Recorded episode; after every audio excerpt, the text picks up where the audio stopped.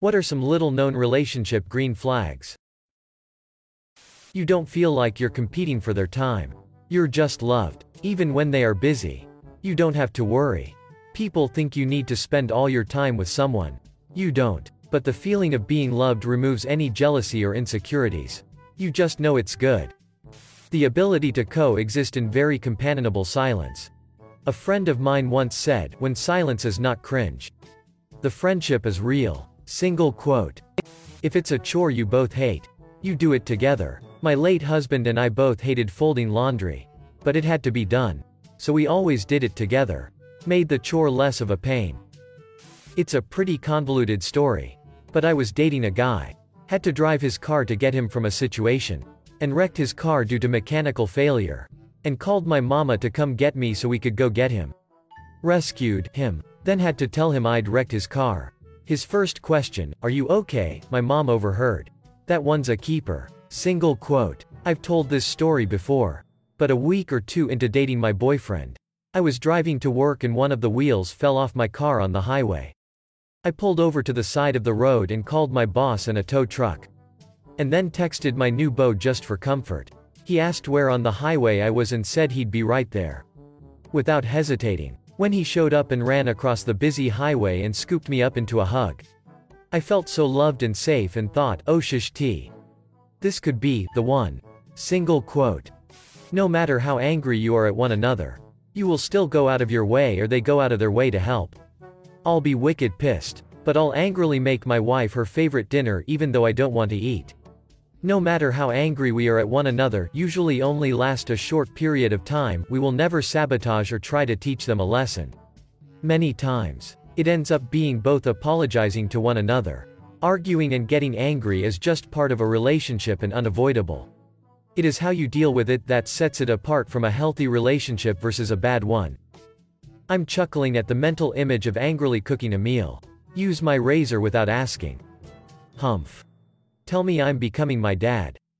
I'll show you. Now. Where'd I put the frickin' basil? F King make you the best goddamn spaghetti you ever had. We'll see who's being unreasonable.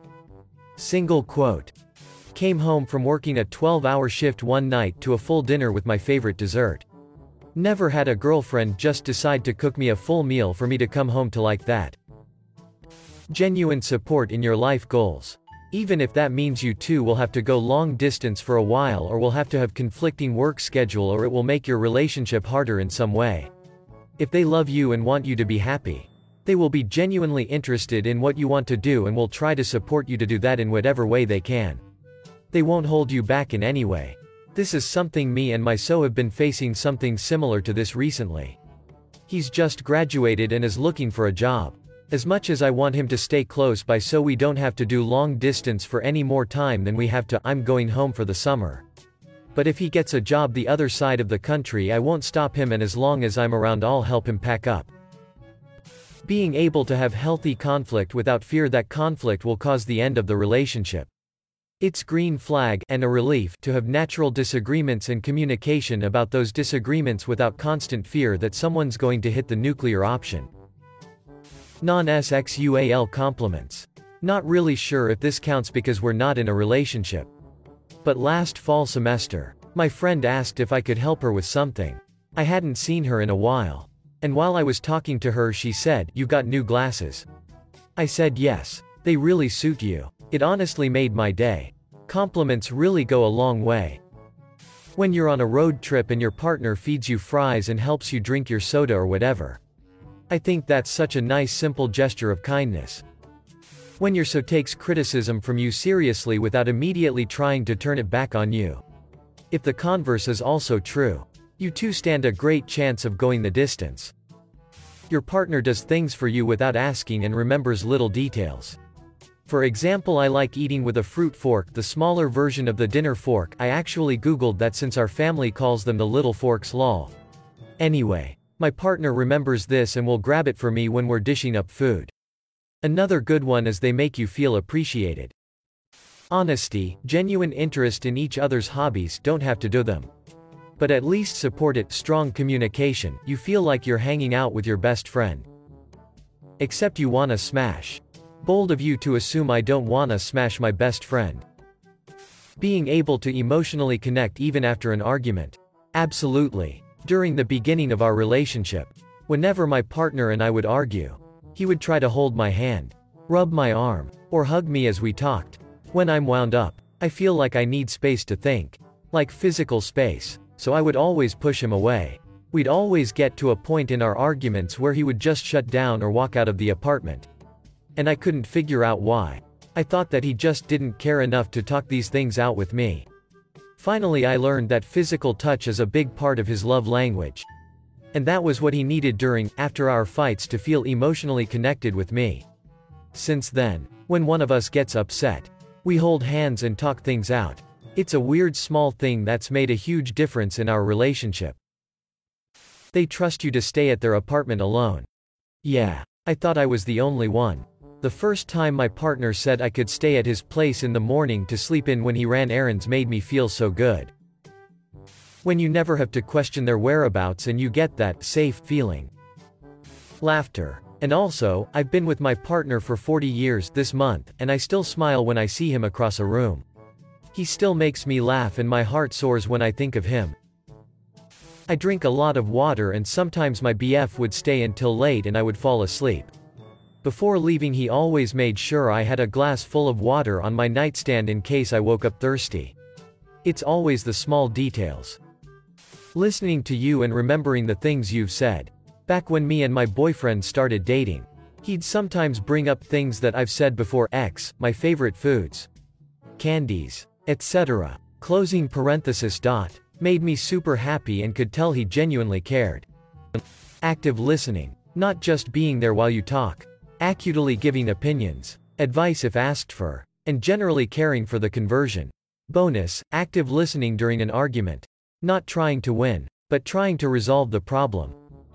My ex would tease me a lot and would tease me in front of his family. He would say things like, oh she changed her outfit three times because she thought you guys would judge her. Or, she didn't really want to come over but I convinced her. He would be laughing and joking but these things would be the truth. When I was going to meet my current boyfriend's family I was really nervous. In the car I said, please don't tell them how nervous I am. It's so embarrassing. He looked at me in shock and said, I'm on your side. Why would I tell them that? And it was like a freaking light bulb. Love this guy smiley face. You want your partner to be happy and not the other way around.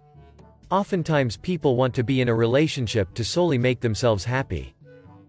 You don't feel like they are playing games.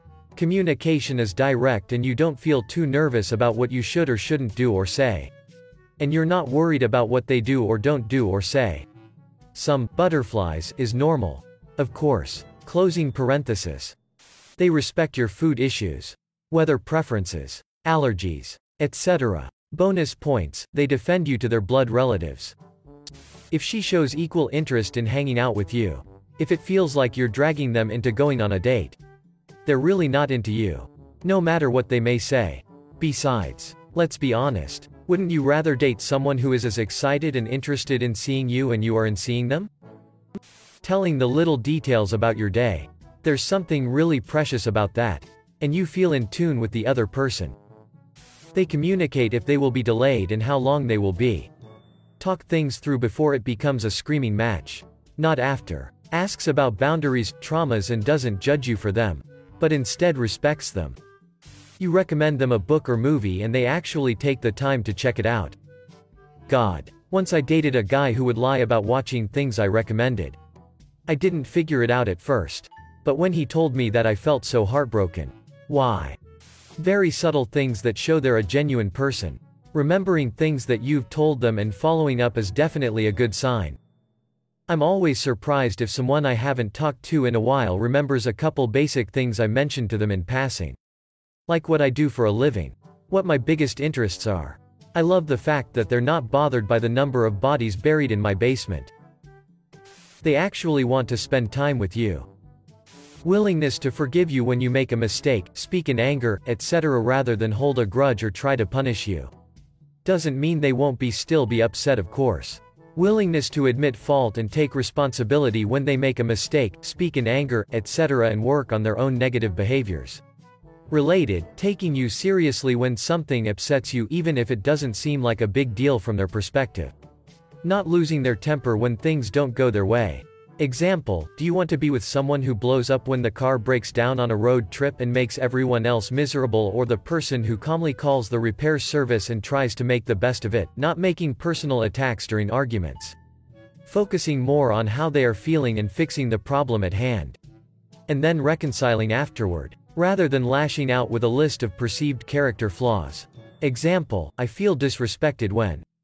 Rather than, you're such a disrespectful expletive of choice, genuine care for you and others, a lack of self-centeredness.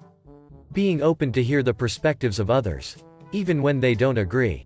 And understanding that they are not the center of the universe. They are not always right. And there is always something to learn. In short, emotional maturity. It feels easy, effortless, unforced, natural. This is a good sign of a real connection. Compromise feels like second nature. You both breath thoughtfulness and consideration towards each other. You figure things out, together. You see each other, respect each other, and appreciate each other. It's the small things. The doing something just because it will make your partner smile and expecting, wanting nothing in return.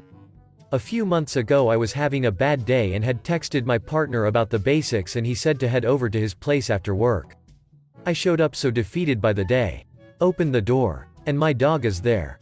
He had spoken with my parents. Picked up my dog from their house because he knew that's what I needed. He was cooking dinner and told me to just go cuddle on the bed with my dog while he took care of everything else. That's when I knew he and I were in it for the long haul. Putting the shopping cart back. Calling, texting just to see how you're doing. Even if they don't need anything. Maybe this is just me.